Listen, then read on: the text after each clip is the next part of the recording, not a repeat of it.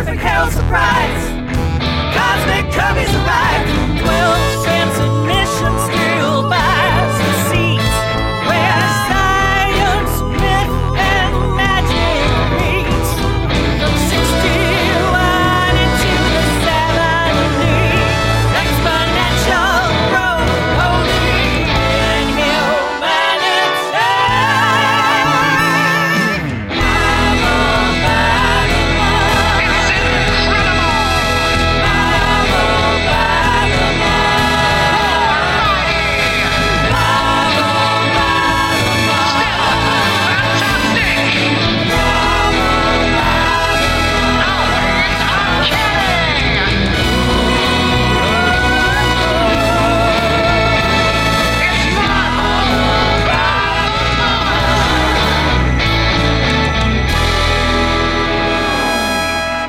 Hey there, and welcome to Marvel by the Month, the podcast that takes you through the history of Marvel Comics one month at a time. In this episode, that month is April 1968. My name is Brian Stratton. And mine is Rob Milne. So, April 1968, it had uh, one of the most tragic events uh, in American history take place, which was the assassination of Dr. Martin Luther King Jr. So, I think what we're going to do this episode is we're going to switch up the order of things a little bit. Um, we're going to talk about that first. Then we're going to take a break because that's a heavy thing to try to follow up. I think we'll just go ahead and, and, and jump straight into it, and we'll see how this goes. Mhm. Uh, Dr. King was assassinated at the Lorraine Motel in Memphis, Tennessee at 6:01 p.m. on April 4th, 1968, at the age of 39. He had been in Memphis to organize striking sanitation workers who were attempting to unionize. The day before, he had delivered his final speech I've been to the mountaintop. The name of the speech comes from a section of it in which he reflected on the many threats to his life that he had received. Well, I don't know what will happen now. We've got some difficult days ahead. But it really doesn't matter with me now because I've been to the mountaintop. I don't mind. Like anybody, I would like to live a long life. Longevity has its place. But I'm not concerned about that now. I just want to do God's will. And He's allowed me to go up to the mountain. And I've looked over and I've seen the promised land. I may not get there with you, but I want you to know tonight that we as a people will get to the promised land.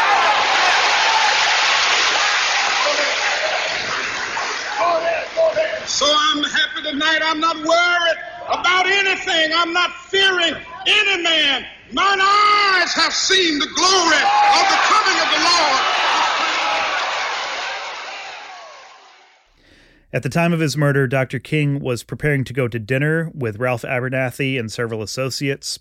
He returned to his room to get his overcoat and was shot in the neck by James Earl Ray, who had rented a room at a nearby boarding house that had a view of the hotel. Dr. King was rushed to St. Joseph's Hospital and was pronounced dead at 7:05 p.m. Two and a half hours after Dr. King was shot, the owner of the Lorraine Hotel where he was staying, Lorraine Bailey, suffered a stroke. She died five days later on the day of Dr. King's funeral at the age of 58. Immediately following Dr. King's assassination, presidential candidate Robert F. Kennedy appeared at a scheduled campaign rally in Indianapolis. Senator Kennedy delivered a short speech that has been credited with helping to limit some of the rioting that took place in other American cities in the aftermath of the assassination. He began by announcing Dr. King's death, which had not been publicly announced at that point.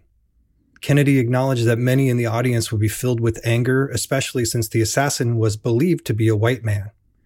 He empathized with the audience by referring to the assassination of his brother. The remarks surprised Kennedy aides who had never heard him speak of his brother's death in public. Kennedy then delivered one of his best remembered remarks. What we need in the United States is not division, What we need in the United States is not hatred. What we need in the United States is not violence or lawlessness, but is love and wisdom and compassion toward one another, and a feeling of justice towards those who will suffer within our country, whether they be white or whether they be black. So Indianapolis remained calm, uh, but riots erupted in more than 100 cities across the United States, uh, eventually killing 35 and injuring more than 2,500. On April 7th, a national day of mourning was observed. Nina Simone dedicated her performance at Westbury Music Fair to Dr. King. Uh, she performed the song Why, the King of Love is Dead for the first time. On April 8th, U.S. Senator Edward W. Brooke of Massachusetts was the first to propose that Dr. King's birthday, January 15th, be made a national holiday. And 15 years later, Martin Luther King Jr. Day was finally established to be observed on the third Monday of every January. On April 9th, Dr. King's funeral was held in Atlanta, Georgia. A private service for family and friends took place at Ebenezer Baptist Church, where Dr. King and his father had both served as senior pastors. A three mile procession of 150,000 mourners followed, with a public service taking place at Dr. King's alma mater, Morehouse College. On April 11th, President Lyndon B. Johnson signed the Civil Rights Act of 1968, which included the Fair Housing Act. For the first time in American history, it was now a violation of federal law for a homeowner to refuse to sell or rent a dwelling to a person based upon race, color, religion, or national origin. On April 16th, the Memphis sanitation strike, which had brought Martin Luther King Jr. to the site of his assassination, ended after 65 days with an agreement between the city of Memphis, Tennessee, and its 1,300 garbage collectors, whose right to organize a labor union took effect immediately. On April 17th, the FBI identified a suspect in the assassination of Martin Luther King Jr., filing a request for an arrest warrant and releasing a photograph of fugitive Eric Starvo Galt, which would turn out to be an alias for James Earl Ray. Three days later, the FBI placed Eric Starvo Galt on its 10 most wanted fugitives list. Ray had already fled to Toronto by this point, where he hid for more than a month before acquiring a Canadian passport under the false name of Raymond George Snade. Using his new passport, he traveled to England, where he was arrested on June 8th and extradited to Tennessee. Ray confessed to the crime on March 10, 1969, and was sentenced to 99 years in prison. It's important to note that the King family came to believe that Ray was not solely responsible for Dr. King's assassination. They won a civil suit against Lloyd Jowers, a restaurant owner in Memphis, who was found legally liable for the murder. A new investigation into Dr. King's assassination was ordered by Attorney General Janet Reno in 1998. In 2000, the U.S. Department of Justice released a 150 page report rejecting allegations of a conspiracy to murder Dr. King. So, Dr. King has been canonized as a saint by mainstream American culture, you know, by this point in 2021. I think it's important to remember that that was absolutely not the case at the time of his murder. There's a woman uh, in who grew up in Houston, Texas, named Ina McDonald, um, and she remembered that as a young white woman living in the South when Dr. King was assassinated, I saw glee, satisfaction, and weeping in equal parts. When Dr. King was murdered, this is kind of shocking. He was less popular than Donald Trump is today. Uh, a 1966 Gallup poll found that nearly two thirds of Americans had an unfavorable opinion of him.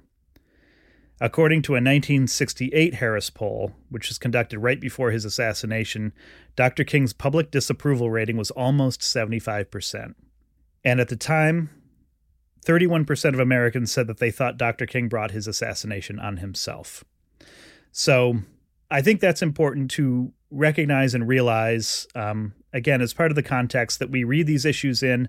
This was America at the time. So, you know, sometimes we criticize and joke about sort of the very tentative half measures of trying to show racial equality uh, in Marvel Comics at the time, but there were a lot of people who were absolutely not ready for it. Um, and some of the strides that were being made at this point, as minor as they seem now in retrospect, were actually pretty huge um, for any sort of mainstream culture at the time. Yeah, I mean those polls. I mean, granted, those polls may be skewed toward white people, but they do show that most Americans uh, did not see Dr. King favorably. So yeah, Yep. So that's that. Um, we're going to go ahead and take a break. Um, and then when we come back, we're going to talk about some funny books here on Marvel by the Month.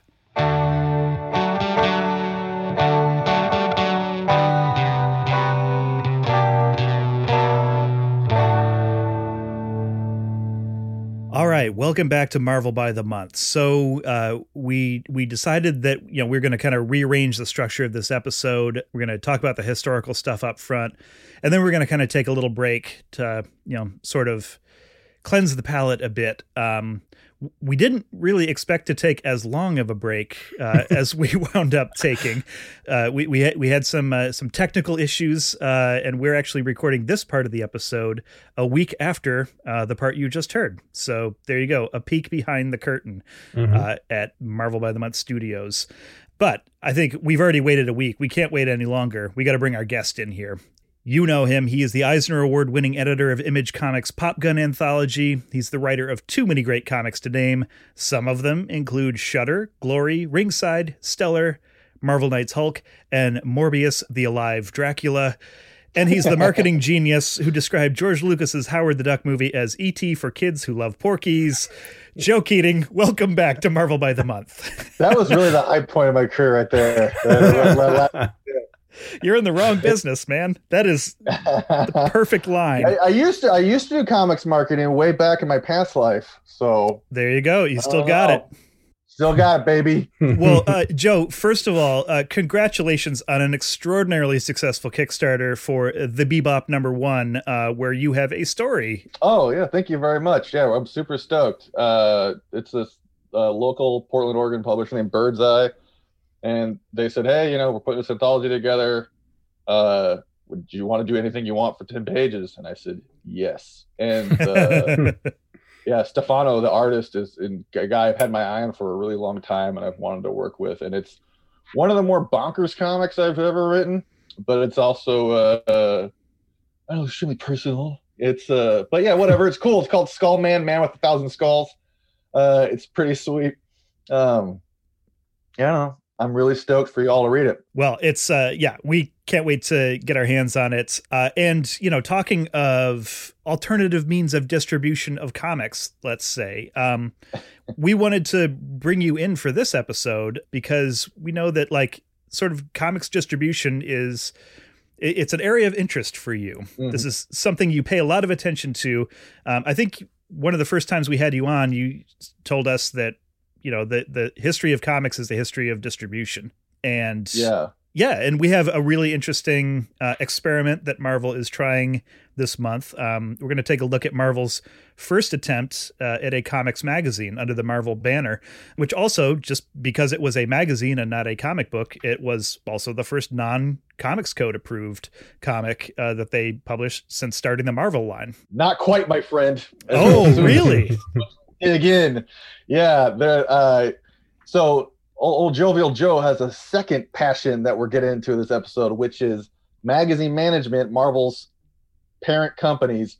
Like where the money was really at were these lines of uh men's adventure magazines and that birthed the first non-code approved marvel black and white magazine which we'll talk about a bit later which is probably the most bonkers thing marvel ever published So I'm Yeah. excited Um, about it. you we we won't get into it right now but you did send us uh, about an hour before we started recording you're like get a load of this we're like oh my Oh, yeah. well It's- it's- uh, before we get into all that um, there are a bunch of other marvel comics that were published this month uh, that we read for this episode so uh, rob why don't you uh, step into the driver's seat and walk us through some of the quick hits here I would be happy to. Okay, so not counting reprints, westerns, or fashion romance comics, Marvel published 15 comic books and one magazine, as we mentioned this month. So we read 15 because Sergeant Fury is still not on Marvel Unlimited. That's a. Um, we've written angry letters, but it's still not happening. So here's our quick hits that we could read uh, on Marvel Unlimited. Uh, Amazing Spider-Man number 62. Make way for Medusa.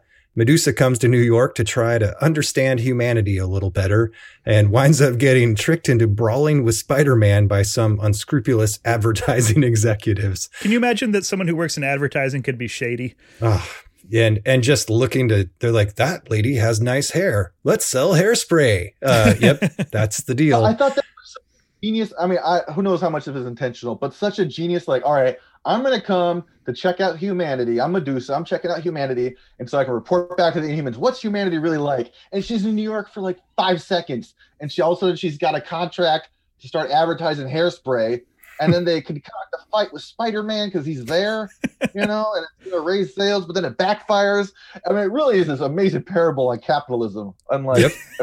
it's and it was a good thing to go report back on humanity if you want to just it's see- like let's not. you know, yeah, she's like, we're good. We're gonna go to the moon. We're out yeah, of there. yeah, we're moving. Yeah, as far away from you as we can. Um, so, uh, in Captain America number one hundred and three, uh, or issue three, um, the the weakest link, the Red Skull kidnaps Agent Thirteen.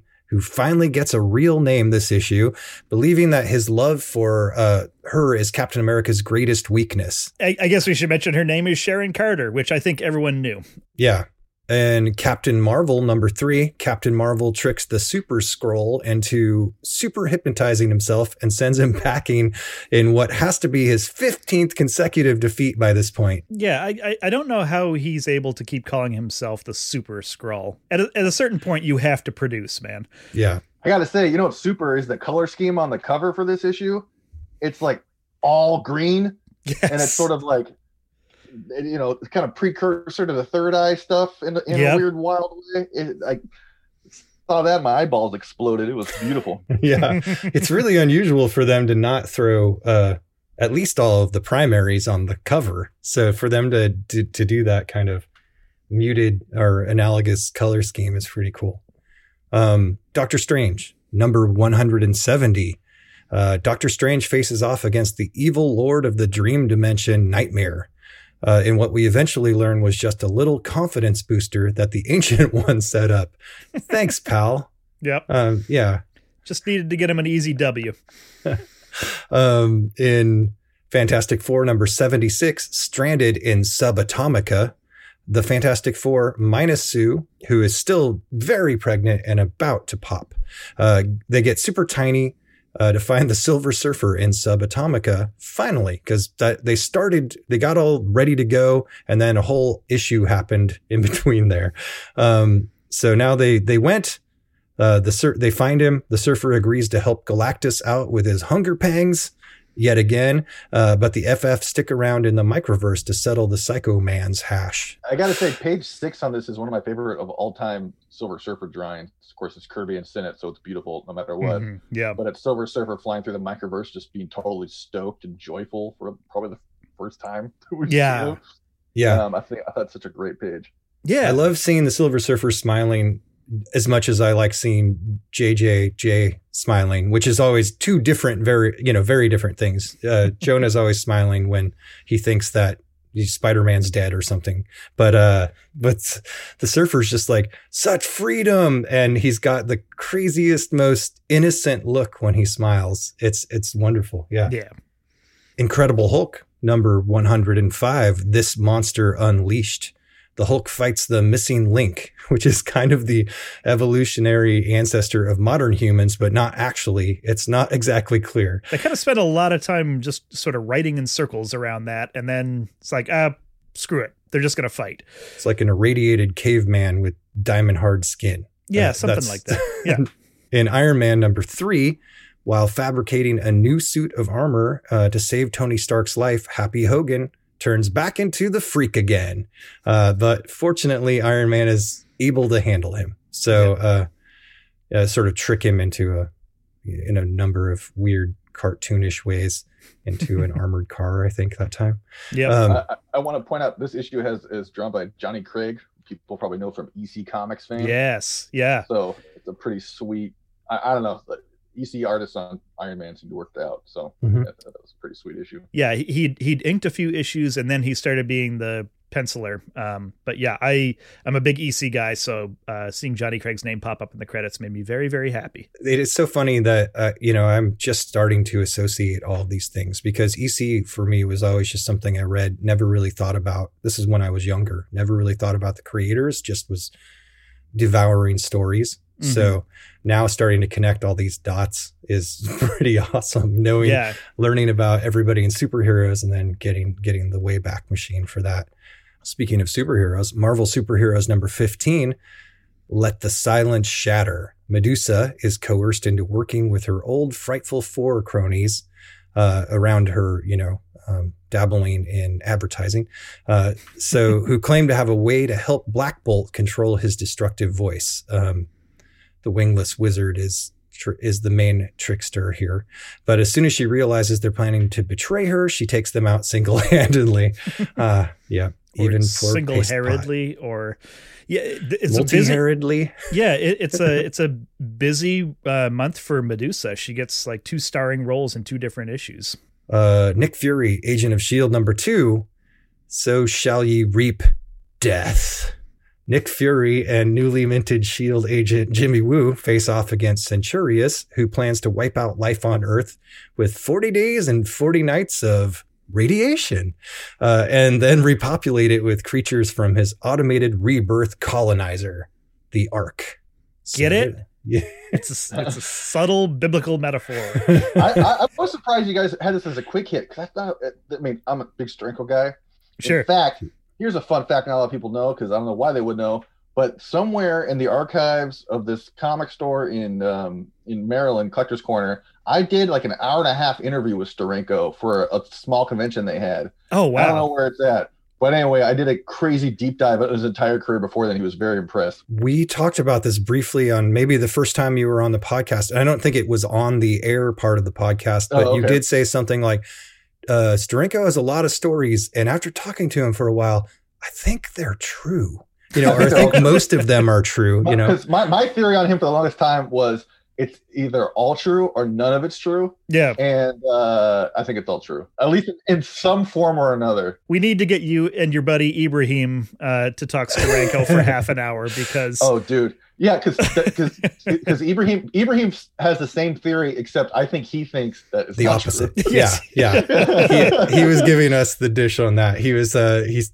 from having met Steranko just very briefly, like in a lobby at a hotel. Uh yeah. and he's like, Um, There's I will no say way. this issue I think is beautiful. Like the, Oh, yeah. the Jimmy Mhm. Woo uh, initial sequence, which I think is seriously like four pages, is astonishing. hmm Uh, page five, which is his Fury hanging out at his pad with his lady, is I mean just a they don't use any captions on it whatsoever except for the very first panel of which there's like uh, six six words, and the rest of it's silent, which is really weird for the period of time. yes. Um, yeah, uh, had a great line. My outburst of emotion, my oath of vengeance. Um, and uh, yeah, page ten, I thought was sort of a master class. And like, if you're gonna do exposition, here's how to do it. Probably shouldn't, but if you're gonna do it, do it like this. Yep. Yeah, man. No, I could go. And then the, the one page I was like, wait a second, was so Steranko's a guy who obviously got a lot of commissions, even at this point in time. Page 17, which is the King Kong fighting the dinosaur, I was like, is this a commission you wrote into the know. book? Like, Are you double dipping, Jim? Because it's a little it's a little wild. I don't know. It doesn't really fit in. It's dope. It's Yeah, yeah. King Kong Yeah. fight a T-Rex, so it's awesome. But it just smells to me that he was like, all right, well, I got this the thing. At least that'll cover a page. I work that in. I'll make it happen. And uh, Yep. yeah, he makes it happen. Also, I thought Jim Steranko did a great job as the director in this comic book. Uh, the a director shows up, and I'm like, oh, that's just Steranko. like many, Oh yeah. but this one even more so than usual. yeah. Uh, but I don't know, man. I mean, if, if you haven't read this this run on Nick Fury before, you're in for a treat. It's, Yep. it's it's pretty awesome. Yeah, it is. I mean, we covered uh number one more in depth last last week. It was uh or last last airing episode of the you know chronology, but it he it's bonkers. Like he's just he's writing it's it's like Roy Thomas when he was writing early X Men, but on like mushrooms. It's like Inception. You got to read it twice to figure out what's going on sometimes. Um, Yeah.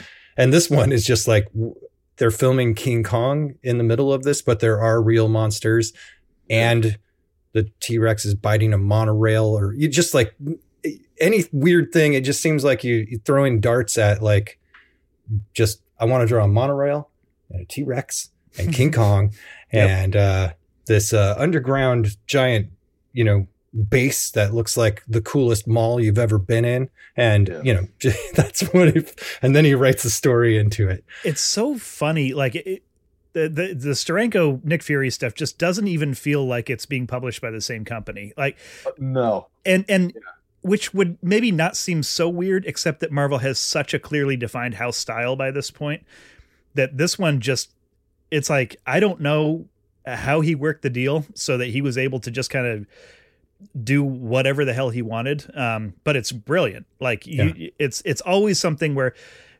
whether whether I think it's a great issue or not I always look forward to reading whatever he's doing that month um just because I know it's Mhm. going to be so completely different from everything else Yeah, again, a, another issue of bringing Ibrahim and Joe together to to duke it out over Steranko. You know it's weird though? We have the opposite opinion, but we kind of agree.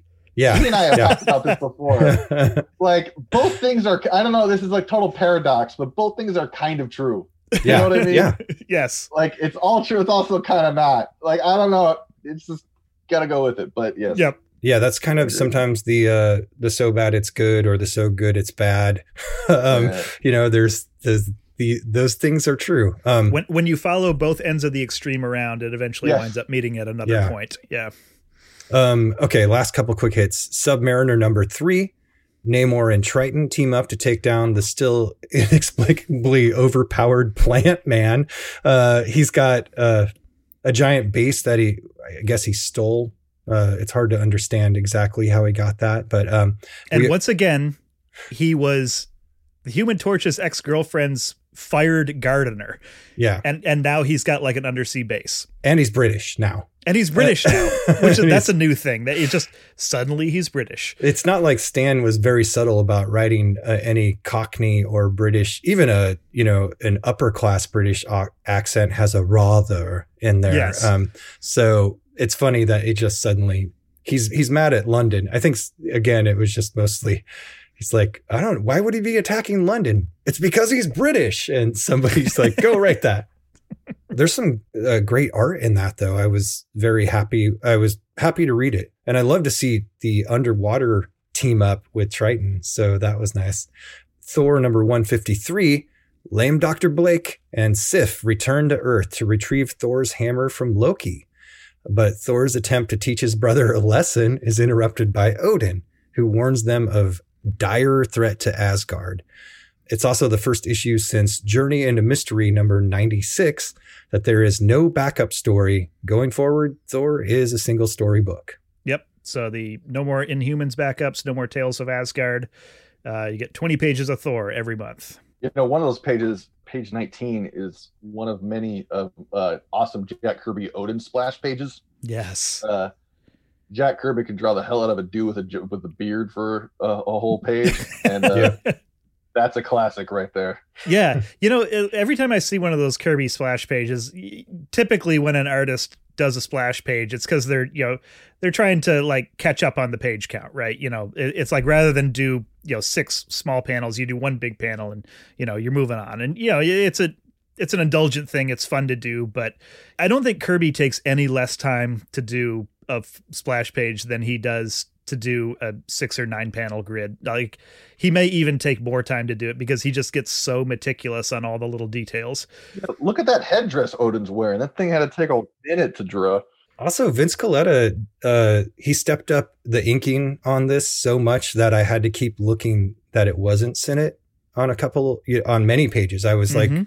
I would get in it a bit, and I was like, this is just so clean. Like you know, Sinnott has that extra wide sort of stroke around figures often, and and sometimes and sometimes people say that looks too cartoony and not as rendered well, but Colletta's like stroke is kind of all over the place most of the time. So this one just seemed like he took he had some time to take on it. I, obviously he's good. He just he's the guy they hand the thing when there's five seconds before deadline. well, that's what I was going to say. Is like it, it, sounds like he might have had more than two and a half days to ink it. But I mean, Colletta is there's numerous examples of him pencil and ink being a really solid artist. It's just that that's not the job he was often tasked with uh, in the early days of Marvel Comics. He was, or in, in DC for that matter, he was the guy who, when the book needs to ship tomorrow, he can have it inked for you tonight. Yeah, um, and I, yeah. I mean, I do respect having done this design work and advertising crap for so long. Like sometimes having the person that's like good enough and it it will work for what you need. It doesn't. It, it's like this is for a thing that's gonna run for two days uh, for yeah. a sweepstakes. Just get this thing done, and you know, and it's great. It's solid work. Yeah, it's just not the best work maybe that's not the guy I would put on eight years of a Kirby book, but you know, it probably shipped on time. Yeah, every single month. Yep. Yeah, I'm sure it did. So those are the quick hits. Uh, I wanted to go uh, a little deeper on an issue, uh, and that issue is Daredevil number 41. Uh, the story is called "The Death of Mike Murdock." Uh, this one was written by Stan Lee. The art is by Gene Colan, inked by John Tartaglione. Um, so, uh, I mean, the title says it all. Um, Stan has gotten to the point where he realized that giving Matt Murdock a second secret identity is maybe more trouble than it's worth. um, so he's going to take care of that uh, in this issue. So this is the third and final part of the storyline that pit Daredevil against the Exterminator and the Unholy Three. Um, so just to catch everybody up, uh, the story so far is that the Exterminator, a brand new villain, has a weapon called a T-ray that displaces its targets in time. Um, he used it against Foggy Nelson's bad girl girlfriend Debbie Harris, uh, and then he turned it on Daredevil. So they were sent to the kind of this nebulous netherworld. Um, uh, at the end of last issue, all the exterminator's victims were popping back into reality, except for Daredevil, uh, because he'd gotten hit with a bigger dose of it. So, will Daredevil ever get back to New York? Well, read on, true believer. Uh, the short answer is yes, he does. Of course, he does. He uses his super senses to detect an opening in the temporal you know, he just figures it out. He just he's got a it. window in limbo back to Earth, and back there we Earth. go. Yeah, yeah. You can tell that Stan Lee was as exasperated as you are because on page ten he says, "If it, this is the editor's caption, he goes, if this sounds kind of complicated to you, take heart, believer. It's just as confusing to us. like." I don't know. You know, I, I, I, got 15 of these right now. So yeah. eh, this is as much as explanation as you're going to get.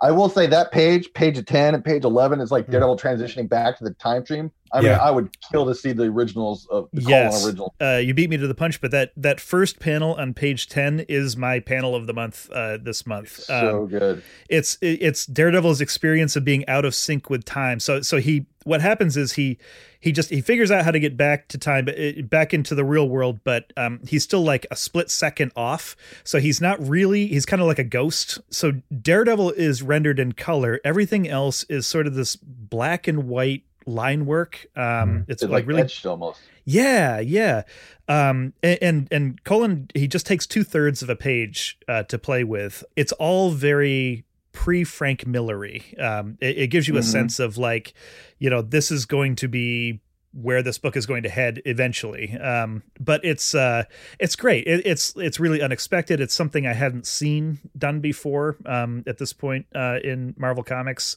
and yeah, just like the use of color and the use of just this really delicate line work to get this kind of ghostly vision across is is really great. And you know, speaking of that pre Frank Miller this is something they've been doing with Daredevil all along. We don't really talk about it a lot, but the way Daredevil's costume is always drawn, it's it's a red, you know, it's red tights. Yeah. Um, but there's always a lot of darkness on it, like it's some weird satin or something. So there's always this uh, just light edges of red and lots of black, and it's just been the way he's been drawn. And it, yeah. and you think I didn't really think about it too much. I thought about it a little bit, but then when I saw this on the black and white and it seemed so proto Frank Miller, I was mm like, oh yeah, this seemed that's just like a natural thing for him to go into drawing to taking this comic on because it's already uh he's just not drawn in the like bright way that Spider-Man or anybody else is, even when he's standing in daylight. You know? Yeah, yeah, and and it's something that's sort of evolved over time too, which has been great. They're they're sort of realizing it's like okay, we got to create some visual distinction between him and Spider-Man because I mean when he first shows up, he he is he's a Spider-Man knockoff. You know, I mean that's that's he's he's an acrobatic wisecracking superhero who wears mostly red, but Colan's finding some really interesting ways to distinguish him, which I really love. So yeah, so Daredevil is stuck in this weird, you know, phantom zone situation. Um, he winds up getting himself unstuck in time by using his Billy. He just does it. it, it he just unsticks himself. He's back in reality. He pulls a Back to the Future. Uh, he, he just sort of catches the car. Yeah, like he, he, it's like he uses his Billy Club almost like a fishing rod or something, and like snags a car just so, and that pulls him back to okay. So then at that point, uh, Daredevil follows the unique vibrations of the T Ray uh, back to the exterminator's lair. Um, he rescues Foggy. Um, and then he decides, you know, this whole Mike Murdock thing is for the birds. Um, so he blows up the time displacer in a way that makes it look as if he was killed in the blast as well. Uh, as soon as the machinery is destroyed, uh, everyone who had been zapped by it reappears. And then Foggy finds a scrap of Daredevil's costume, which convinces him and everyone else that Mike Murdock is dead. And we get next issue box, the new Daredevil. So I am actually legitimately interested to see how they're going to thread this needle because I think I've read this story, but I don't remember what the explanation is. So Yeah, and I do love it, this. Isn't like the the agony of like what you would normally see when a when a hero dies. they're, yeah, they're like Foggy and Karen are like, man, uh, you know, he lived a risky life, uh, moving Yeah. along, and and, it's and Matt's like, yeah, he went out the way he would have wanted to. it's it's this- it's your secret twin brother. Come on, man. easy come, easy go. Yep. Uh, well, there you go. So there's our quick hits. Um, we've got a couple uh, issues that we're going to take a deeper dive onto. Uh, but first, we're going to take another break. So keep listening because we'll be back here on Marvel by the Month.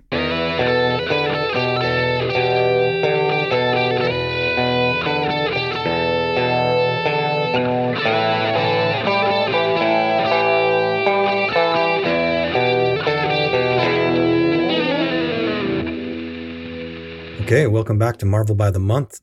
Let's go through X Men number 45 and Avengers number 53. There's a reason why we say and. This these stories overlap like nobody's business. It's a crossover. It's the Secret Wars of 1968. Um, it's the Civil War of I don't know. Anyway, so it's this uh, X Men number 45 is called When Mutants Clash. It's written by Gary Friedrich, art by Werner Roth, with John Tartaglione inking. Um, the X Men are still held, held prisoner by Magneto in his island lair. Cyclops, understandably, is convinced that Angel never made it to the Avengers to ask for help. Uh, he had that Red Raven uh, side mission. So Cyclops is, works on freeing himself and the other X Men. Eventually, Angel gets to Avengers Mansion, but yeah, there's a whole issue of him just doing this weird side quest. So listen to the last episode if you want to hear about that. That whole Angel like taking the diversion for an issue when he's supposedly on this urgent mission just reminds me of the way that I play like every video game RPG. Oh yeah, There's a cataclysm that is about to destroy the world. It's like, that's great, but I have to collect 11 different colors of flour so that I can return them to the milkmaid so that she will give me I don't know. Like I'm currently doing that with uh, Assassin's Creed Valhalla. Like we're we have a mission. I'm like, is that mission on a timer? Because there's a weird thing over here. It's like a goat that seems to be on a roof. I'm gonna go check this out. You know, um, so I've got to help all these chickens back into this pen or nothing else I do matters. Yep. So that's Yeah. what Angel did last issue. Um, uh, Toad warns Magneto that Cyclops is free, and Magneto repays him by blaming him for the X Man's escape and blasts him with magnetic energy. Uh, Toad. Quicksilver tries to sell Cyclops on the idea of forming a separate society with Magneto for the good of mutant kind. So it's uh, essentially the Magneto's overarching goal for mutant kind the whole time as we move forward to now. Uh, Quicksilver doesn't take it well when Cyclops turns him down, and they fight while Magneto watches them on a monitor. So he just sort of lets it go on That's why he needed to steal that giant computer from that ship in the previous. to run all his video equipment. Um, exactly.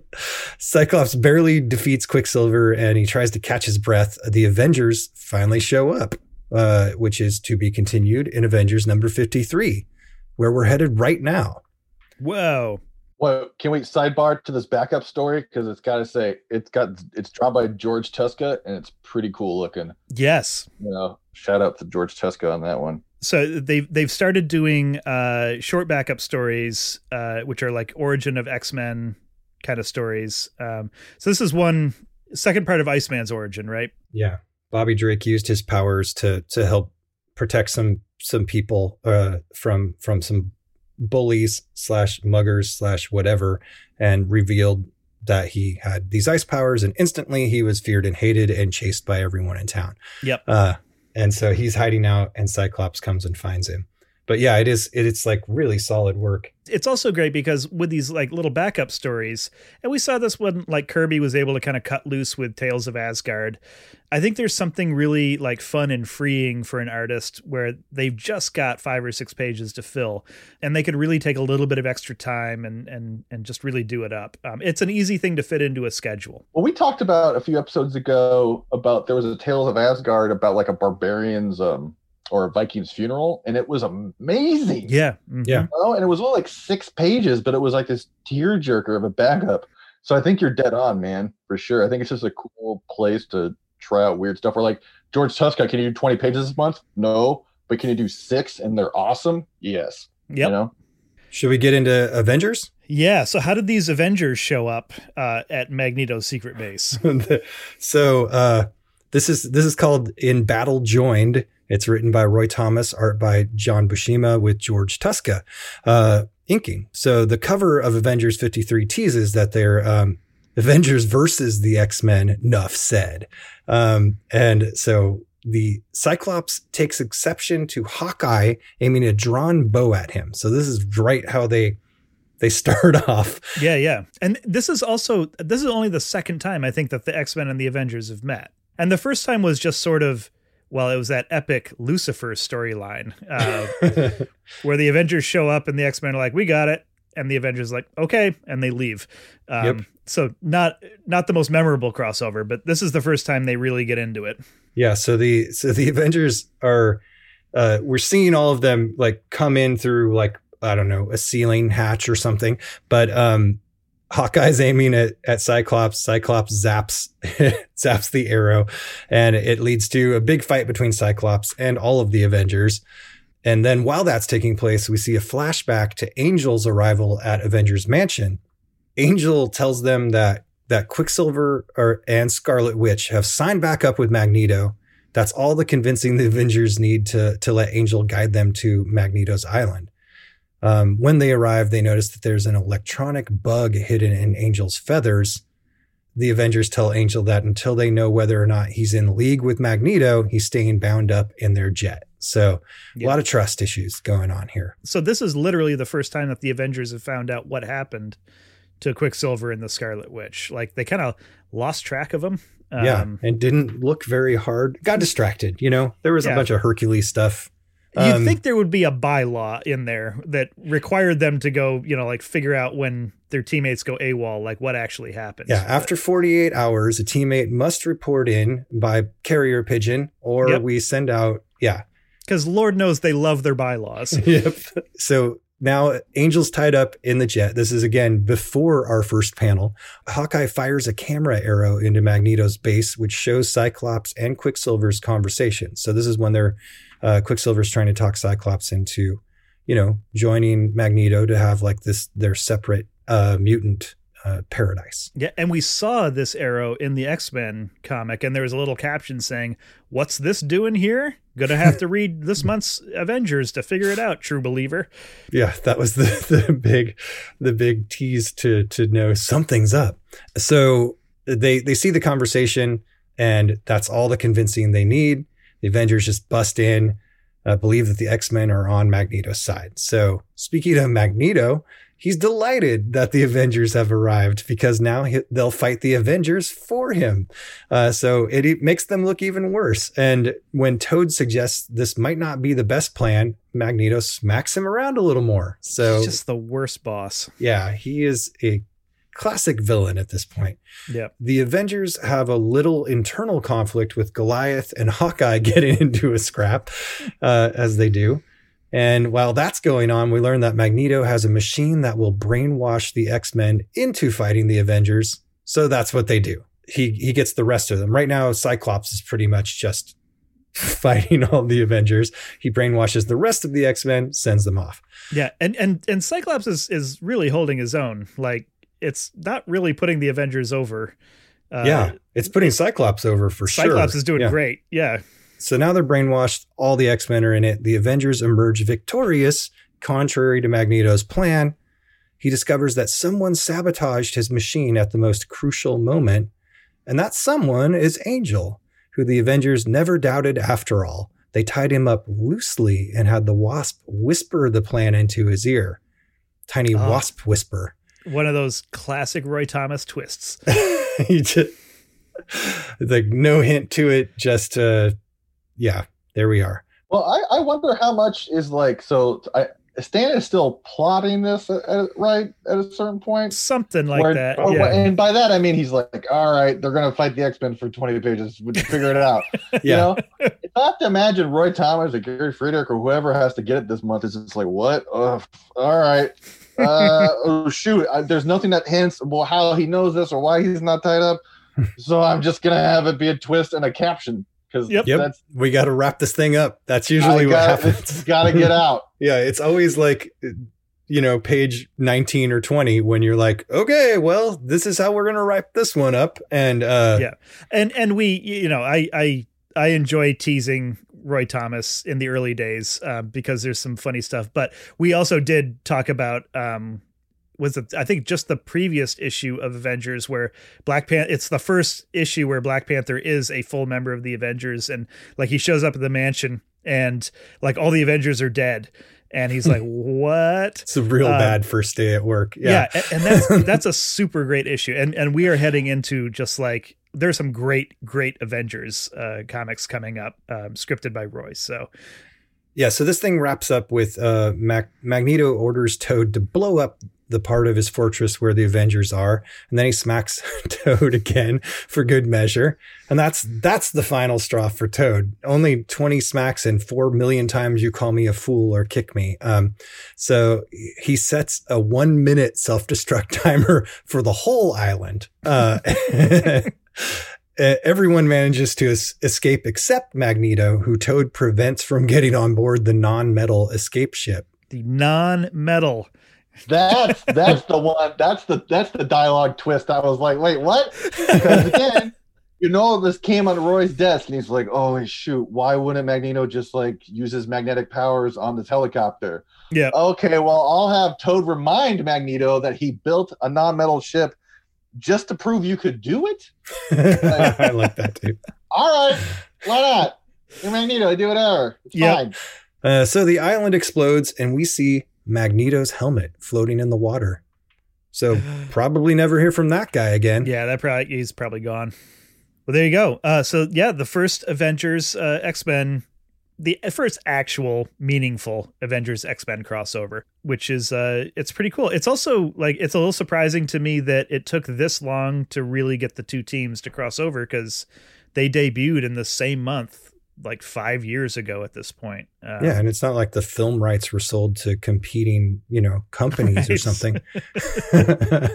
Yep.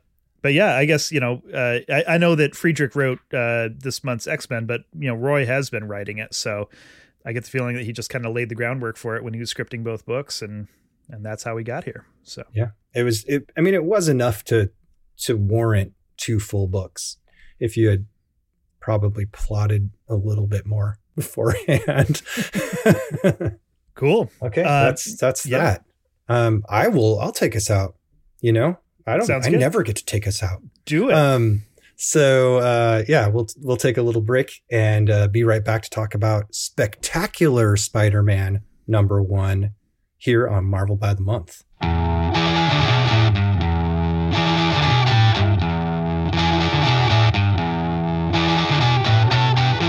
All right, it's time to talk about uh, Marvel's experiment in magazine publishing. Um, the issue that we're going to be talking about is Spectacular Spider-Man number one. So uh, this is not the Peter Parker, the Spectacular Spider-Man comic that would start up in the '70s, um, but this was it was meant to be a quarterly magazine uh, with a 35 cent cover price. 62 pages of story in it. Um, so there was uh, the main story uh, is called Lo This Monster, uh, written by Stan Lee, art by John Romita, embellished and ink washed by Jim Mooney. And then uh, there's a backup story for about 10 pages called In the Beginning, uh, which is a retelling of Spidey's origin, written by Stan Lee, art by Larry Lieber, uh, with Bill Everett if you're wondering why Don Heck took over as the penciler of Amazing Spider-Man, here's your answer. Um, Romita got pulled to do this. Um, it was an experiment to see if Marvel could expand into the magazine market. I, I have very limited knowledge about uh, how this all worked. I know that a lot of Martin Goodman's publishing empire was magazines, not comics. Um, but Joe, I think you know a little bit more uh, than we do about this stuff. What what was the whole Goodman publishing empire at this Okay. point? So Goodman's publishing empire was called Magazine Management, right? So the parent company of Marvel was was Magazine Management. The reason it was called Magazine Management because they manage a lot of magazines, right?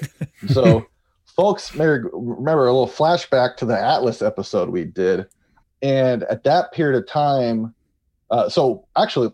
Yes, in that episode, I believe I talked about how the very first ever Marvel publication was actually a pulp called Marvel Science Stories number one, right? Yes. hmm That was in 1938. And you may also remember the cover, uh, one of the cover features of that was of the Avengers of Space. Total coincidence, has nothing to do with the regular Avengers, but Mhm. kind of a cool tie in. Yeah. Yeah. So, anyway, point is, this whole time, Goodman was making money doing magazines. Like in 1961, the comics weren't doing that well anymore, but the men's magazines specifically were just sold like crazy. when you say men's magazines, what what are Yeah. these things? Okay, so in e- episode, we talked about young men, right? Mhm. was a comic was an was originally a, an anthology comic that had stories about like young men going to war and then like boxing and like whatever all these little and then eventually it started the human torch young men is called young men because uh magazine management published a magazine called men that was a men's adventure magazine and fellas if you never read one of these things you are in for a treat because they're insane and there's a lot of them. I wasn't something that was unique to Martin Goodman and magazine management because you know Martin Goodman you know never uh, let a trend slip by without trying to exploit it for all it was worth. And one of them that he did was so he published Men, Male, Stag, um, few other ones, and there's a lot of cool things about them. One is they're just insane, like uh, they cover things like um, if you can think of an animal, there's an animal attack story, like um, uh, Frank Zappa fans may remember the album Weasels Rip My Flesh. Oh yeah. Well, that's called that because that's a story from Man, Man's Life, which I don't believe was a Goodman. And and so they did that, and then like stories about, and this is like in the '60s, '50s, '60s, and '70s. Stories about like Nazis, like oh, there we found a Nazi castle. Here's a story about that, and there's some weird sex stuff going on in there. Yeah, or like ex- stories of explorers, and for the most part, all these comics, all, oh, excuse me, all these they're not comics. All these prose stories are all fake, mm-hmm. but they're awesome. In fact, there's a publisher called New Texture that does a men's adventure library. In fact, they just launched a quarterly magazine, uh, republic, uh, like reprinting a bunch of these, and they're great, man. I'm addicted. And the cool thing is, all the stories had a like usually had like a double page spread, usually of uh, some painting. And um, Savage Sword of Conan fans, and he actually Masters of the Universe fans remember like Earl Norem, for instance, that painter. He did a ton of these and yeah the, whatever the subject you want uh, new texture has books about like there's one about all the cryptozoological stories in there there's one about the art of uh, the uh, motorcycle like hell's angel type of bike i mean it's awesome um, So anyway, so this was going on this whole time, right through the 50s, 60s, and 70s. Concurrently, two things are happening. One is Warren Publishing starts putting out Creepy and Eerie. They haven't done Vampirella just yet, Mhm. but they're doing Creepy and Eerie, which are these black and white ink wash magazines, um, usually featuring horror stories, since Creepy and Eerie. Um, and they also had uh, famous uh, monsters of filmland. So Goodman sees a trend, right? So actually, Marvel's first ever.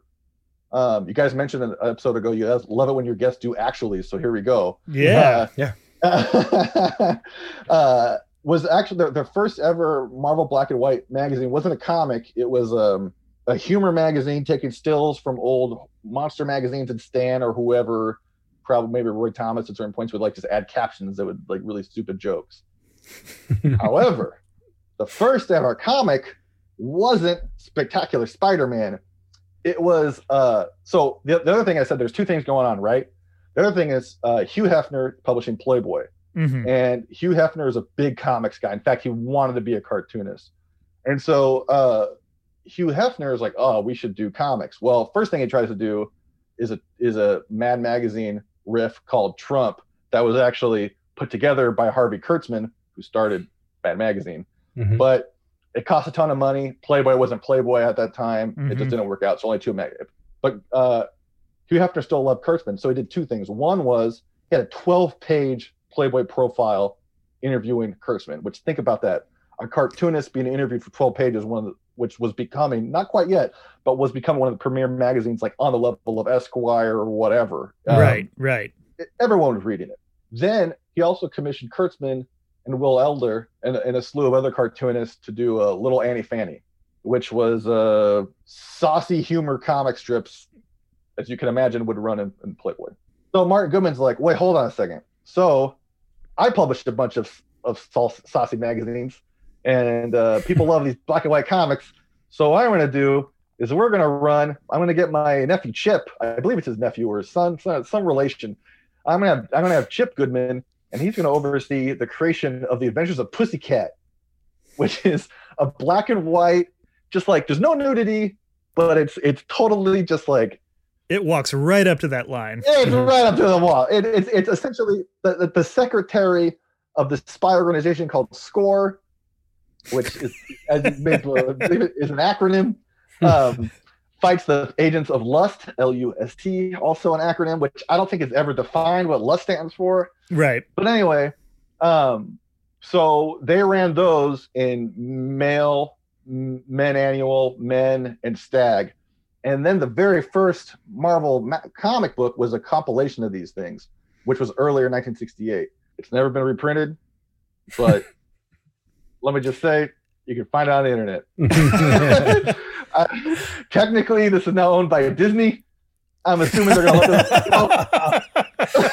Having taken a gander at it, uh, it is yeah. it is not standard Disney fare. Um, No. yeah. This, oh my goodness, it is Yeah. very exploit. It's funnier than not Brand Echh though. Um, I'll give it that. yeah. Uh, Well, it's got a killer roster of cartoonists. I mean, Wally Wood kicks it off. It's uh, I have a whole list here. Yeah, Wally Wood, Bill Ward, Jim Mooney, who shows up, I think, uh, in um, Spectacular Spider-Man. yeah. He does the ink wash. Yeah. So, I mean, it's not. I mean, it's it's A-listers doing this. Oh, yeah. thing. yeah, Yeah. and it's Um, horrifically sexist for you know just to make it very clear uh, Yeah. to anybody who's It, it- listening. it is. Yeah. It is very of its time. Yeah. Yeah. Um. I, I, I got to stress, fellas. So, men's magazines in general were sleazy. Martin Goodman men's magazines were like the sleazy version of the sleazy Wow. magazine. yeah, You know, and believe it or not, other publishers got even sleazier. This is Ugh. this is the '60s. You Yeah. know? Like, yeah. um, they're wild. But the thing is, they were so pro. I mean, eerie and creepy were, were legitimately sounding like crazy. Yeah. So, all right. So we did this experiment in the men's magazines with Adventures of Pussycat. We published that. That seemed to do well enough. And that, by the way, if you check the indicia, it's from Marvel Comics. That's a Marvel comic, technically. It says published by Marvel Comics. It's not from Magazine Management. It's from Marvel Comics. So anyway, so then they do their first attempt at a legit black and white uh, magazine with Spectacular Spider-Man. Which, uh, if you haven't read a Creepy and Eerie, a you totally should. They're amazing. Yes. Um, but like they really innovated the whole black and white with ink wash look, which you could tell that Mark Goodman or Chip Goodman or Stan or whoever was like, okay, look at these magazines, do this with Spider-Man. Yes. If you're checking out Spectacular Spider-Man, if if the only version of it you have access to is the Marvel Unlimited one, then you know read the Marvel Unlimited one. But if you can see this in print, it doesn't even have to be the original. But I I have like one of the Marvel Epic collections that has it in it. Um, there is a difference between the print version and what you get on the digital screen. Yeah, the the ink wash, like that's that's hard to explain when you when you're used to reading comics or seeing comics, especially the 60s comics in digital form to see that even in in digital form for spectacular spider-man is like uh, just to describe it a little bit better it's like a black and white inked comic but then with a sort of pencil shading you know if you think of a, a normal a real drawing you see in person but that shading's you know more pronounced but it's Mhm. it's got the all these tones that you don't get in a normal comic so it doesn't feel as flat at all so Yeah. oddly you lose the color but you gain this dimension to Yeah. to what you're seeing. And and they do i mean the painted cover that's in color is like the most it's the closest to like alex ross you're gonna see of this era. It's uh it, it looks like what what we would call real even when we were reading you know comics from the 70s when i was a kid. It's like this looks like a photo man. Uh, yeah, yeah, Well, that's what they were competing with, and on that uh, that cover, by the way, is Harry Rosenbaum, who was one of the one of the main, main artists that were they used in all the men's adventure magazines. Oh, okay. So yeah, uh, so obviously it was like they're really pulling out their their A, A game there. I mean, they they you can tell they they put a ton of effort into this. Like they really they spared no ex, uh, expense, and you know, it, it, like I said, it was supposed to be a quarterly magazine. It only lasted two issues. There's a second issue that we'll talk about in a few episodes um, that winds up being all in color. But you know, after that, it you know yeah, they they just pulled the plug on it. But you know, the title and the format would appear again in the 70s uh, in much more successful ventures, like you know the the Conan magazine, uh, the Hulk magazine. Um, you know, Marvel will go back to the well on this. I think like a bunch of the monster stuff winds up being Yeah, magazines. Tuma, well, Tomb of Dracula's there. Yeah. I mean, my Mhm. favorite actually is Deadly Hands of Kung Fu. oh yeah, yeah. Um, probably tied with Savage Sword of Conan. mm-hmm. Um, maybe Yep. it depends on the month for which one I. I mean, I love the kung fu comics, but yeah, I, I mean, I get why they went with Spider Man. It makes logical sense. Like, oh, this is our yeah. best-selling comic. Yep. Well, that will translate to this, but it's like the people who were reading this were older, so Mhm. the content skewed a little older. Like Yeah. it, it, it's not a typical Spider Man story. No, There's a lot of political intrigue, and there's like a like a Frankenstein's monster riff going on. Mhm. So you can tell again, it's very much one of those things we kind of went into with the Howard the Duck movie, where but Martin Goodman and company sure did it well, where it was like, all right, well, here's what's popular. So throw all these things that are popular into this one pot and see what what works. It doesn't quite work. I mean, this is a beautiful comic. Visually, honestly, it's probably one of the best Spider-Man comics of the era. Oh Yeah. Um, totally, just yeah. in terms of art, artistic value, it's astonishing. But it doesn't quite work for the format. Like I, I, I get why then they're like, okay, well, obviously didn't sell well enough, so it's gonna be in color next issue. And like our villain wasn't distinct enough, so we'll use Green Goblin because that's uh in in the second issue they're using Green Goblin. That's one of our that's Yeah. our big hitter, heavy hitter, you know. So I I get it. I will say I'm really bummed out the experiment didn't work because I think it could have led to a lot of really interesting comics. it could have changed comics as we know them now you know if Yeah. if to to allow for this to happen and this kind of this style of art just just the art not even the the large format but just to be able to if that had run parallel to sort of flat Mm. colored comics it would have been uh it just would have opened up a whole different scene for uh, different kinds of artists and different uh you know people with different talents i think If you could give me four 50 page John Romita ink washed stories a year, Oh, forget it. Yeah. Ah, so this the story we'll we'll get into that in just a second. It's it's not quite clear where it fits in continuity wise. Like there's nothing in the magazine that that contradicts any of the 616 continuity, but it does wind up getting reprinted in color several years later in Amazing Spider-Man 116 to 118. They make some minor changes to the story um, to update it a little bit. Gerry Conway writes some bridging copy, but it's it's not a, it doesn't appear as a flashback story. So it's it's being set like in continuity at that time. So did this happen here, you know, in 68 or, you know, does it come in later? Um that's kind of just a minor thing, but it is like it's very different as far as Spider-Man stories go. Like uh I mean, first of all, it's 52 pages long. I don't th- I think like maybe we've had an annual that has had a Spider-Man story that long, but like you don't typically see Marvel stories coming anywhere near that length. And it is. It's it's a total political thriller. Um, it it, it features uh, it introduces Richard Raleigh, um, who's a candidate for mayor of New York, uh, who has a ton of money behind his campaign, and no one quite seems to know where it's all come from. You know, so I say it's a political thriller, but I mean the action starts right away with like this this Frankenstein monster giant uh, punching through a Raleigh billboard um, and endangering the lives of two billboard painters. So of course, you know, Spidey has to you know immediately get into a tussle there. Um, and they sort of they kind of fight to a draw. Like Spidey rescues the the billboard painters, and then he you know sees that the the giant has vanished. Uh, so that's kind of how how we set up the. It's like okay, something's going on now, and, and we got to you know figure out where this is all going.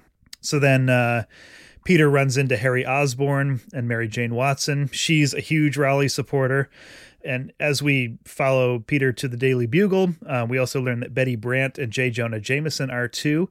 So we, we really quickly learn that Raleigh's biggest supporters are women who think he's dreamy and men who have a track record of being wrong about everything. so it's like, it's not too subtle, you know, Yeah. which way this is going to go. I think Robbie uh, and Captain Stacy show Yeah. up in here and they're both skeptical. You know, they're like, he seems all right. Yeah. yeah. the two voices of reason are Yeah. both like, "Hmm, I don't know about that. And if there's any question as to whether or not Raleigh is a good guy, it is absolutely settled on page 14. So he, he goes off the air following a televised speech where he blames the underworld for that Frankenstein monster giant rampage. Um, and and this is he, he says this to like a political lackey. He says, "You expect me to worry about your worthless feelings? To me, you're just another sheep, like all the unthinking masses. One day, all who live will be my slaves. Nothing can change that."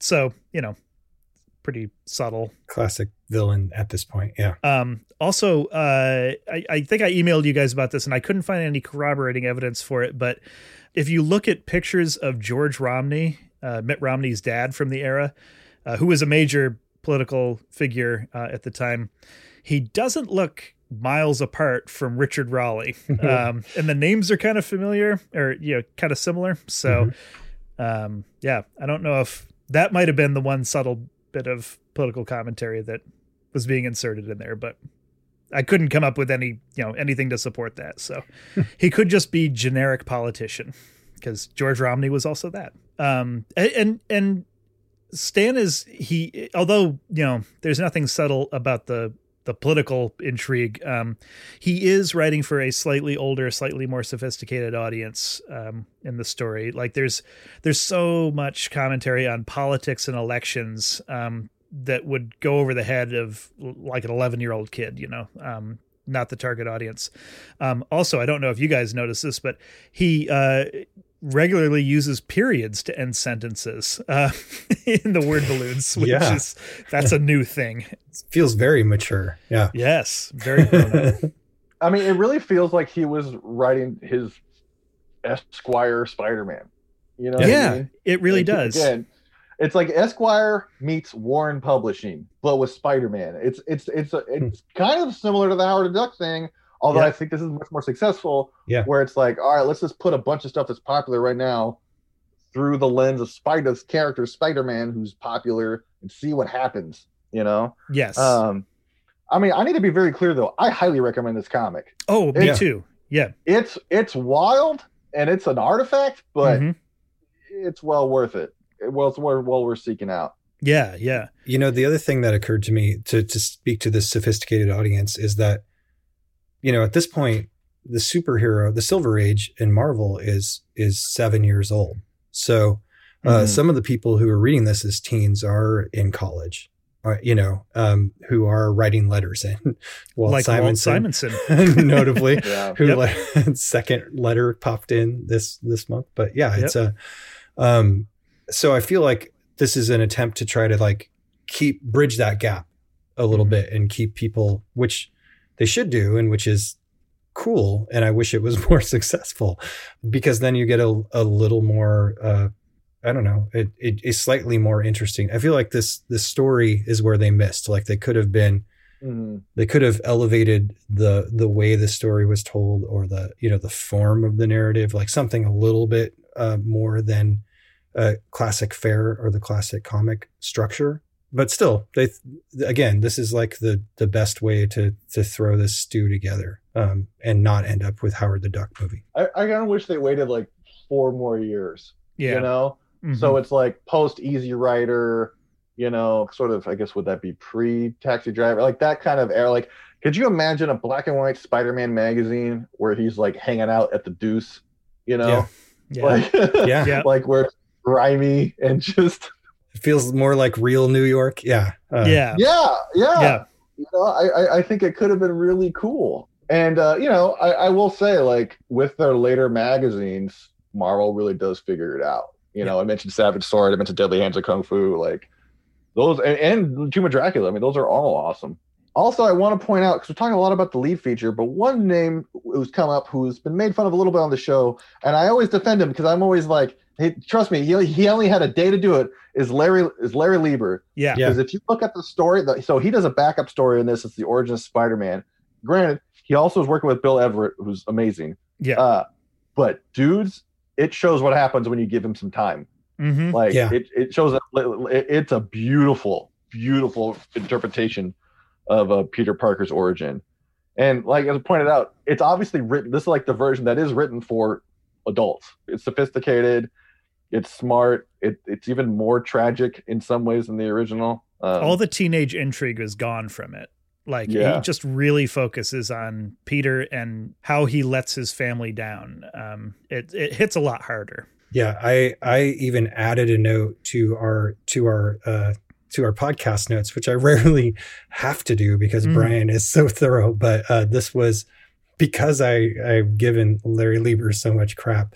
I did say l- he either got more time or has considerably upped his skills because it's that's a it's great work. So I'd like put it in just to make sure that we didn't end this segment before I mentioned that. So I'm Yes. glad you brought it up too. Yeah, th- it, like uh, Lieber and Everett, they make really good decisions about what to keep from the originals. Like mhm. it, the, basically the story ends almost identically to the Lee Ditko Mhm. version, but the lead up to it is again like I still love the Lee Ditko version, but I really like this one too. Yeah.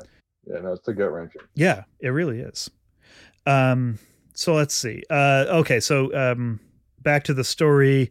Peter uh, picks up Gwen, and they go to a, a Raleigh rally, and uh, Peter winds up having to do some plainclothes Spider Manning to uh, keep a light fixture from crushing the crowd. Then we cut back to Raleigh's office. We learn that the light fixture was supposed to crash into the crowd because he's trying to build this impression that the underworld is out to get him because he's going to be the person who's going to uh, bring them down. And if anyone still thinks Raleigh might not be the villain of the piece, he opens a secret door in his office and descends into a basement where his pet mad scientist has the giant strapped down Frankenstein style. Right, Uh, which is my panel of the month. This page, I was, I just drooled over. This this monster looks like he's, I don't know, twelve feet tall. Um, it's just a huge monster strapped with like the the iron straps. Um, all the the trappings you might imagine from seeing uh, an early Frankenstein movie or Boris Karloff Mhm. version. Um, the computers and the sort of rays, and he's got like a big metal cap on his head. So this is where the black and white just pays off. It looks so cool. And this has got to be the, like the Warren magazine influence, Oh, yeah. right? Like, I mean, Yeah. because this this is where it turns into a monster story, um, which is pretty great. Yeah. Um, and it's funny. It's like even though it's not subject to code approval, like I I almost got the feeling it's like they kind of want this to be a Frankenstein story, but it's like not quite, not quite. We can't quite go there. Um, or they're just used to it. Like uh, we Yeah. don't swear as much when we're doing a podcast. I don't know what the hell's up with that. But I do think you guys are right. I do think there's an element of like, all right, well, what can we do here? You know? Yeah. And the cool thing is, again, as these black and white magazines progress, like they think, oh, okay, there's no restrictions. Yeah. All right, let's go. Yeah. And Yeah. they go, and it's Yeah. wild. Uh, yeah, it, it's pretty great. Um, also, uh, great is um, uh, when we we uh, cut to Jonah's uh, Jonah Jameson's social club, and Jonah's trying to drum up support for Raleigh. He's a big Raleigh supporter. Captain Stacy, who apparently is also a member of the club, um, uh, he he's skeptical and he says to Jonah, "Well, what does anyone really know of Richard Raleigh? He photographs well. He's against sin, and he supports motherhood and apple pie." and Jonah says, "Are you questioning my judgment, Stacy?" And Stacy says, "Well, since you never question it, perhaps someone should." so Oh. sick burn, George. yeah, the sickest of burns. And then you know Peter checks in on Aunt May.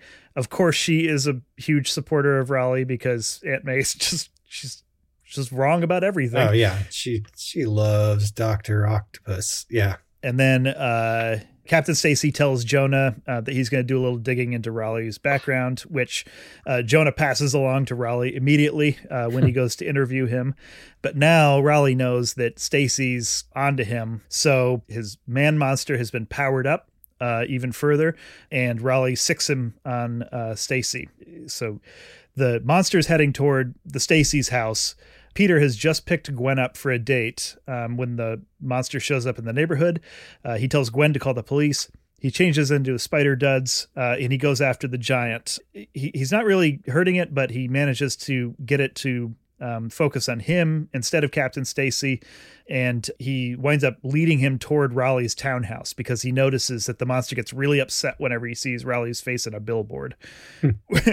when they get to Raleigh's townhouse, Raleigh just spills like every bean in the bag. Um, he- just completely in excruciating detail spells out exactly what his whole plan has been all along. And uh, he has the, the remote control uh, that he's been using to control the, the man monster. Um, he overloads him, uh, breaks his own control. And then the giant, like, this is something I really don't think they could have gotten away with in a code book, but the giant just like absolutely crushes Raleigh and like brings a wall down on him. But it's it's not like done in silhouette or anything. It's just like just absolutely decks him. Yeah, they make it very clear this Raleigh dude is dead. Oh yeah, he got punched to death. no Yeah. uncertain terms. He's killed, Yes. murdered. Yes, exactly. Yeah, a- and, like the giant, he, he brings the whole wall down on him, kills the mad scientist, uh, and then Spidey like karate chops him in the neck uh, and destroys the thing that was uh, implanted in him to control him, and that kills the man monster. So like Spidey killed the villain, which is something we haven't seen him do, and he doesn't seem to agonize about it too much either. yeah. I think this is where they're like, wait, there's no code, right? Like they got this far. So we could just kill all these guys. Um, yeah, and then uh, the cops and Jonah and Joe Robertson arrive on the scene. Spidey flees, leaving a dead man monster, a dead mad scientist, and a dead Richard Raleigh in the rubble. Um, Jonah vows to blame Spider Man for their deaths. Robbie tries to talk him off the ledge. The end. Um, so that's how the story wraps up. There, there are parts of it that don't that don't work, but the sum of it is so much better than the individual pieces. Um, and Yeah. like Romita's art is so good in this, and the ink wash just complements it so well. Um, I just, I really loved this issue. Uh, I don't think I had ever read it before, um, and I'm really glad that I did. Yeah, I mean, I, I think if nothing else, it's just such a beautiful artistic artifact and sort of like hint at what could have been, Mm-hmm. you know, uh, Yeah. that I, I, I just can't recommend it enough. It's Yeah. And you guys are right. You really need to get it in print. It's okay on Marvel Unlimited, but it's just, it, it obviously, I mean, that's the thing is that this, this black and white ink wash, you look at old creepy and, and, and, and Eerie, especially like they knew what they were doing when it came to how to draw for the, the printing, you yeah, know, yeah, in the Mhm. format. And so it really is made to be read like that. yeah. Well, that's our uh, comics for the month. So that uh, brings us to our recommendations um, for things that are not 1960s Marvel comics that we might suggest that you check out uh, and improve your brain. I will uh, go ahead and recommend uh, what I'm reading right now, actually, um, which is the uh, third volume of Black Panther. Um, this is the one that came out in the late 90s, early 2000s. Uh, it's written by Christopher Priest. Mark Texeira is the original artist. Joe Jusko does some art, um, and it, it goes through several different artists. But I'm reading my way through the entire uh, complete collection of the run right now. I read part of this, I think, when it was uh, published in the late 90s.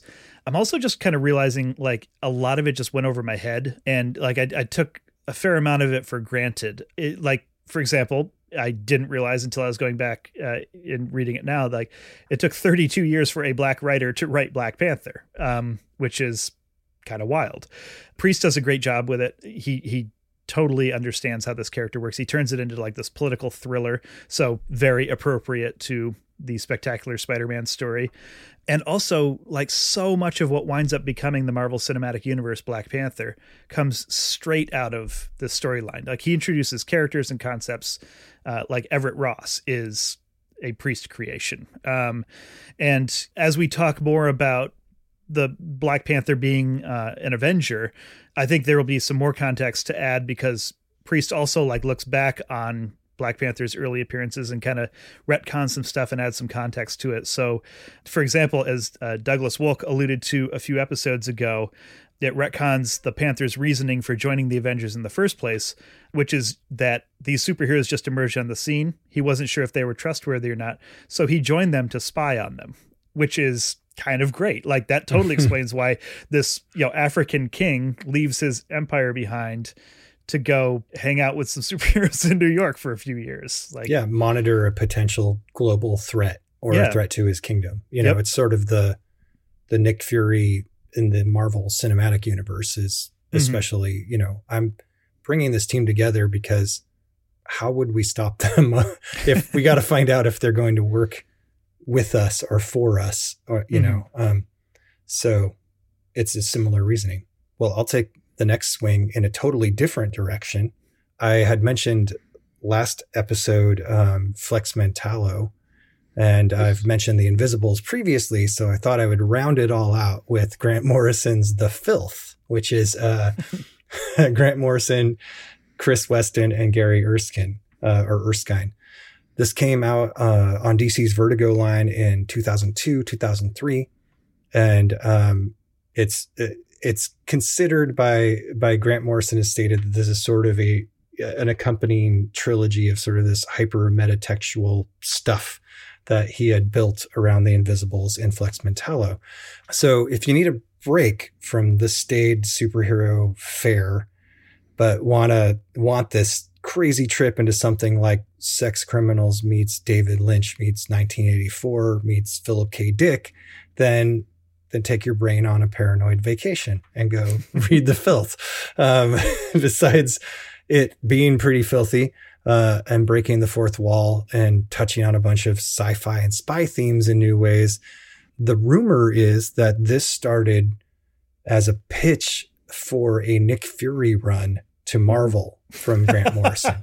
So if you read it in, in that context, Yeah. and you know, with the Steranko uh, Nick Fury stuff we're reading now, it is Yeah. it does seem like this next level weird, inverted, paranoid, yeah. you know, uh, of the time kind of thing. Um, I was gonna I was gonna say like if like having read the filth, if if you imagine like so what does a Steranko Nick Fury story look like 30 years later, you know, and five Yes. generations later, it yeah, it kind of looks like the filth. Like Yes. in- yeah. It's a it's a great book, and it's it's the especially the collection is so it's so weirdly self referential and has like like like cigarette smoking warnings kind of about reading or ingesting the filth are you know in before you get to the material and there's Yeah. things like that throughout it so it's a it's just it's so well done in its very bizarre way as as is the invisibles and um the flex mentallo Yeah. um piece too so you know if you want to see what other ways comics work um and still touch on these things uh, it, it is doing that thing that I've said about you, Joe, with Shutter. Uh, it's just doing things that comics should do. Like you can go, you can do anything.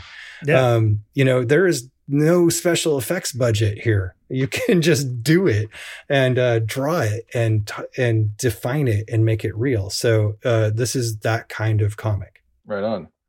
Well, if I'm gonna throw a recommendation in here, I would highly recommend just in general. People have no idea what I'm talking about when I talk about these men's adventure magazines. You gotta look into them. They're mhm. amazing. A good segue from this podcast to this subject is a book that Fantagraphics published called The Secret History of Marvel Comics, not to be confused with Marvel Comics The Untold Story. This is The Secret History of Marvel Comics by Blake Bell, and it's specifically looking at the Martin Goodman end of these men's adventure magazines if you want to check out the art, there's including that, there's two other art books you can get. One's called It's a Man's World, and one is actually published by Tasch and just called Men's Adventure Magazines. All that being said, my number one recommendation to get into this is the from New Texture Publishing. It's just they have a whole line now. There's like a 12 books called the Men's Adventure uh, Library. Um, you could start off with the first one, which is a collection of stories called Weasels Rip My Flesh, uh, the, the uh, Frank Zappa story is named after, or the album is named after. Um, my favorite is probably they did a art book that I alluded to earlier about some of the Hell's Angels inspired inspired art called Barbarians on Bikes. And uh, a little little pro tip from old Jovial Joe to you is if you go on Amazon and you go on the used section and you look for the one sold by Robert Deis uh, D E I S. He's the editor of all of these, and he's actually selling them directly, and we'll sign them for you. And they're usually cheaper than the Amazon price. Hey, So if you want to support a creator, there you go. But I love these things. Uh, he's on Flickr and Instagram at Subtropic Bob, and he just posts the most wild art from these things. Um, but they're unlike anything else you're going to read. And again, there's the Marvel connection because a lot of the, the artists that you love are drawing stuff for these that you'll never see anyone else. You'll never look at Earl Norem the same way. That's for sure. And that's a good thing. I love that. That's fantastic. uh, well, uh, Joe, thanks for joining us again. What can we plug for you? We just wrapped the uh, Kickstarter from Bird's Eye Comics for the Bebop number one. They're pretty good about having ways for you to pre-order it, but so that's the main thing. Comics wise, my next thing is probably not going to be announced for a few more months here, but I've got some really cool cooking, and I'm pretty pumped to finally talk about it on here.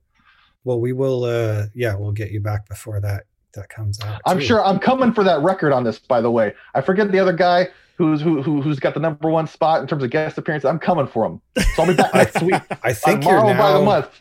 tied. Wait, I think this oh, is either bonus. this is either tied or I think this is Joe's uh, in the lead now because of the Howard the Duck, right? So Oh, here we go. okay. If not, I'm back next week. Either way.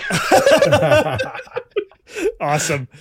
oh man. Well, uh, Joe, it's always a pleasure. Uh, you always oh, my pleasure, guys. you always yeah. just uh, y- y- you bring your A game uh, every single time. Um, we always learn some new and wonderful stuff. Uh, yeah, in the best ways. It doesn't. Yeah. It doesn't hurt like learning does sometimes. Um, yeah.